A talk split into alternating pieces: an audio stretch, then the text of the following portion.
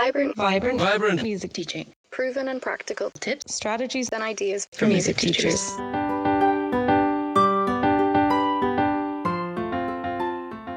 You're listening to the Vibrant Music Teaching Podcast. I'm Nicola Canton, and today we're talking about practice mistakes and how students can avoid them.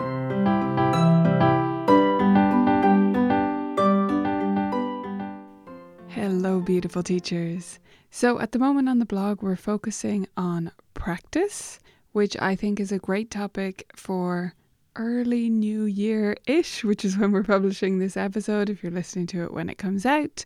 Or any fresh start time, and you can make any time of year really into a fresh start if you word it that way to parents and to students. Like, hey, it's the day after Saint Patrick's Day. Now's a great time for a fresh look at practice. So the new year is a natural one of those, but you can also rejig any time of year to feel like a fresh start. Now, today we're discussing some practice mistakes, mistakes that we've seen in our studios a lot, and how we can avoid them. So the first one, the first mistake that I see come up a lot, and lots of other teachers do as well, is distractions. Distractions in the practice room or around the practice room. A lot of students are aware that their phone is an obvious distraction if they have, you know, lots of notifications on and that kind of thing. And students are reasonably savvy about that now. I think more than, say, I was a teen as a teenager when mobile phones were just normal at that stage. So I think they're a lot more savvy now about that kind of thing. But what they can overlook is other possible distractions in terms of the home setup. And this is often something parents can help with. So let's say they're room where the piano is is a kind of through room. That'll happen a lot, especially in smaller homes where, yeah, space can be used in different ways. You'll kind of know what's a common home setup in your area. Architecture tends to be kind of localized in that way. So I'll be aware that in a lot of the homes around here, many, many of the homes around here happen to follow almost the same floor plan or original floor plan as my house before it was extended, which means that the living room is acts as a kind of hallway because there is no hallway. Okay, so when you come in the door, there's a stairs and then there's a living room door on your left-hand side. And you need to go through that to get to the back of the house, to the kitchen or extensions that most people have added on to these houses. Because of that, the piano is really likely to be in a room where people are walking through. So even if people are not actively in the living room, they might be walking in and out, and it might be distracting during the student's practice. There might be a T V nearby, or there might be an argument going on between siblings about using the T V and the piano since they're in the same room. Maybe the piano is facing a window, or maybe the piano is in their bedroom. If it's a digital piano, a lot of students will have theirs in their bedroom. And there's just too much fun stuff in their bedroom because it kind of acts like the playroom as well. So it's where they have all their toys and maybe a computer staring at them. And there's just a lot of stuff going on. So while we can't re-architect our students' homes, I do think we can give them some tips about removing distractions from the piano area or finding ways of dampening those distractions during practice time, making practice a priority and making it clear that it's not happening in spite or it's not happening instead of you getting to watch T V. If you weren't doing the practice, you wouldn't be watching T V with your sibling instead. So trying to set things up in a way that makes that make sense. These are the kind of tips, by the way, things like this, a setup, that I give to new parents in an email onboarding sequence. So that just means a email sequence, series of emails that goes out to parents automatically when they join my studio. So I just add them to that series once and those emails go out automatically, spaced out over a week or fortnight kind of spacing between the emails so that they get these tips not all in one go, but spaced out. Another good source for practice information for parents is my little book, which is called Practice Pie. A lot of teachers like to keep a few copies of that in their studio and loan it out to parents. I give a, new, a copy as part of the kind of welcome back pack that I give to students. So every parent, every new parent receives a copy when they join. Okay, mistake number two is a lack of preparation, or I would say a lack of organisation, right? Many students or many parents, I would say, when they're thinking about practice, they think they just need to get their child to the piano. And while that is a great step, they also have to have the right stuff on hand. So having a setup at home where they have their piano bag that they take to lessons with all the stuff in it, or their folder, or any books, you'd be surprised how many families, maybe we shouldn't be surprised. I think many families where maybe they didn't study music or they just haven't thought it through, they don't think about how many books their child is going to accumulate, how much stuff.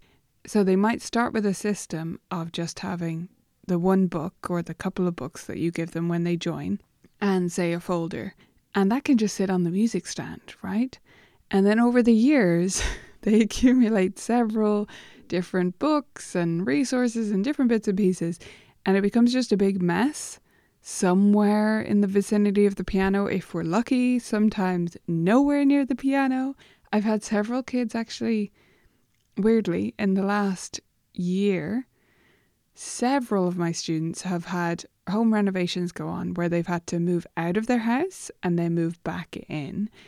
In the process, as you might imagine, everything gets muddled up and confused and lost.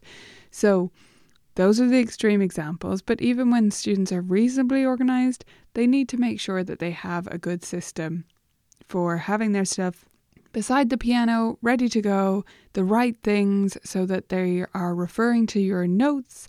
If you use a practice app like I do, I use our app Vivid Practice, so they need to have a device for their notes. Maybe you use a notebook or a folder or an app, and they need to have whatever's relevant, so that they actually look at your notes when they practice rather than just doing whatever. They also should have a pencil on the piano at all times. If it's possible to tie it to the piano somehow, I would recommend it so that they're ready to go. And a great little suggestion from Carmen, who wrote the article about this, is to have water on hand. Something I haven't thought to say, but definitely as our students advance, having a bottle of water on hand is really important. It'll stop them from fatiguing really quickly in those longer practice sessions that they start to get into if they're advancing in levels. You know, even if it's only a half an hour practice session, having a sip of water every so often could actually make a big difference. Okay, let's talk about the actual practice now. The first mistake when it comes to their practice time, their active practice time, is just taking on too much. I see this the most when students actually know what a piece is supposed to sound like. So I love students to know what a piece is supposed to sound like, like to have an audio track to listen to or to already know the song that they're learning or whatever. That's awesome. But it can lead to them thinking, I'm supposed to play it like that right now. Have you ever had this happen? They have trouble differentiating between practice mode and I already know this mode. So performance mode, you might call it, although you don't have to be performing for anyone, except maybe yourself and your teddy bears. But they often take that performance, the audio track they're listening to, and they start to do it, try to do it like that straight away. I was actually talking about this with a student just the other day, a new student to me who's a transfer student, and we started a new piece. Honestly, I think to a less experienced teacher, what they were doing might have looked like bad reading skills. You know, you take on transfer students and you're trying to see, can they really read? Were they learning things by rote or listening? Are their reading skills good, et cetera? And I think to my former self, I'll say it that way, I might have thought, oh, hey, they aren't reading that well. But actually what they were doing was trying to play it too perfect too soon. Not just too fast, but like with every single detail. And I love every single detail if it's very slow when you're just starting a piece, but they really were expecting I should be able to play this instantly. And then so that was leading to backtracking or missed notes and things, but it was actually just, hey, let's slow it down. Let's think about, we are now practicing this piece for the first time ever, and that means it shouldn't sound like the recording we just heard. Trying to help students through this, we can help them to break things down. Overall, we can demonstrate in lessons how exactly they should be practicing and be really explicit. Hey, that thing we sh- just did where you played this one bar over and over and then we did the bar before it and after it or whatever you were doing, that is exactly how you should practice at home. So we're tackling small parts. Mistake number four is very related. Too fast, too soon. We can all commiserate with this one, can't we? So many, many students play too fast, and I believe it's for a variety of reasons. Some are just in a rush, but I think we can be too quick as teachers to assume that's what's happening, that they're being impatient. And it's often not the case, I think. Many students, especially my adult beginners, adults who didn't learn when they were a child, but even some younger students who don't have a really good ear, don't have a really good oral skills, they can tend to not be able to hear the piece at the slower tempo and recognize it as the piece that exists at the faster tempo. So they, in their slow practice, they can't hear what we hear, right? When we practice something slowly or we hear a student practice something slowly, we still hear the melody, the tune, the overall piece that we know we're trying to create. We can hear it in the slow music, but some students can't. And so when students persist in pr- playing things too fast, sometimes I believe that's the issue, that they can't hear it in the slow piece. So it's they can't trust their ears to identify wrong notes or anything, and it becomes just too difficult for them to do. Now, whatever the reason is for your student playing too fast, too quickly, it takes a long time to fix, generally. We need to give them reasons why they have to play slower. So by reason, just something that forces them into it. It can be that you play alongside them, playing the exact same thing. You can be playing a teacher duet part. You could use a backing track. You could use a drumming track. You could use a metronome. I would suggest doing all of these things.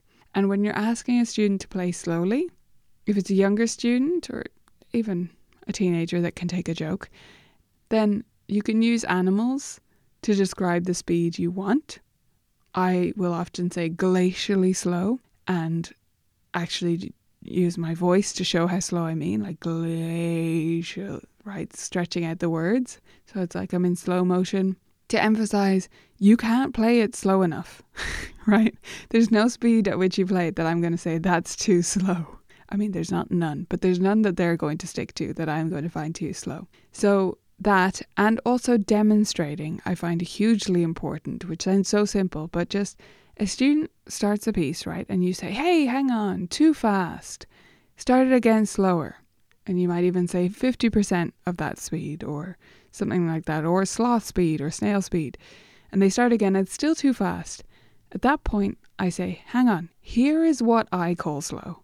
And I played their piece, the first couple of bars, at the speed I'm actually expecting, just so we're clear on what it actually, what we're actually expecting when we say slow. The third practice mistake we're covering today that comes up a lot is mindless repetitions. So we do need students to repeat.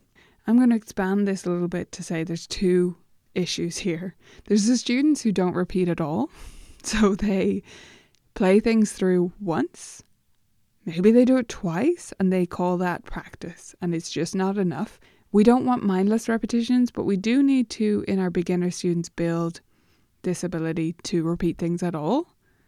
Not ability, but tendency, habit to repeat things at all. If, however, that develops into mindless repetitions, and I would say particularly repetitions without a gap between them. So students, when they just play it and play it and play it and play it and play it and play it. And there's no pause for re- reflection. Have you ever met any of those students? Those students really need to build some new habits around practice because they're really just bashing it away at something and they're possibly getting more and more tense through those repetitions. And that can lead even in the worst cases, to injuring themselves, hurting their hands or some other part of them, because they're just not giving themselves any breathing room to think about their repetitions. So for those students, we need to start to introduce variety. You can use lots of the games in Vibrant Music Teaching Library for this, like Lasagna and Layers, Mastery Pathery, Practice Plays, Practice Hero. There's loads of them. If you use the Vivid Practice app, you can also encourage your students to use the different practice modes for this. So ones that introduce break times, like the Pomodoro or focused modes, or to use the interleaved mode to encourage them to split up between different pieces and try to build it up that way.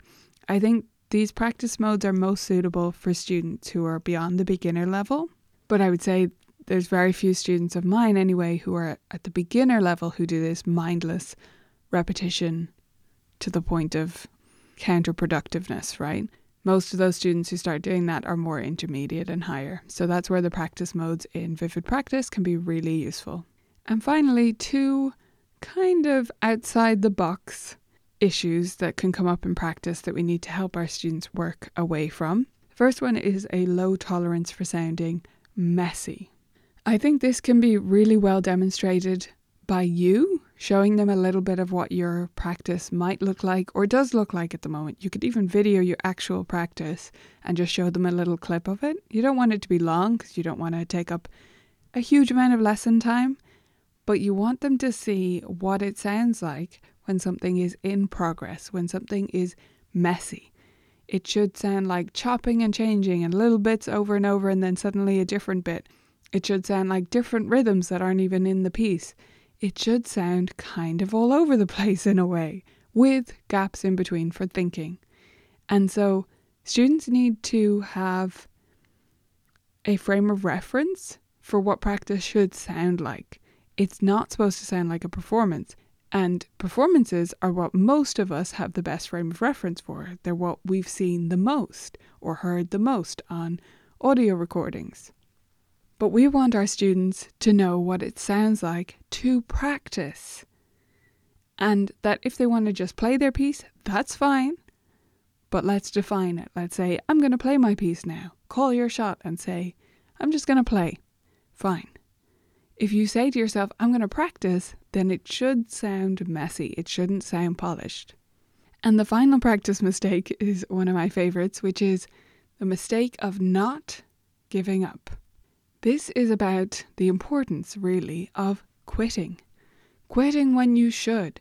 Some students stick at things much longer than they should. This is another place where an interleaved practice strategy can come in really useful. So forcing yourself to switch to a new piece before the point where you're just hammering away at something that is not going to get solved in one section, one practice session. Or before the point where you're fatigued with something, or before the point where you're frustrated with it. Did anyone else get super frustrated with their pieces as a teen? I think I could have been helped a lot by just taking a break when something wasn't working and coming back to it later. Being forced somehow to take a break if I was using an app back then, if an app existed back then, because the point at which you're just trying to play something and then like hitting the piano, not physically hitting, but you know, just like crashing your hand down on the keys in frustration or groaning or whatever, is a point at which you should give up and come back later. So we would love to hear what the biggest practice mistakes are that you've seen with your students. Let us know. You can find me over on Instagram at Colourful Keys or in our Facebook group, Vibrant Music Studio Teachers. I'll see you there.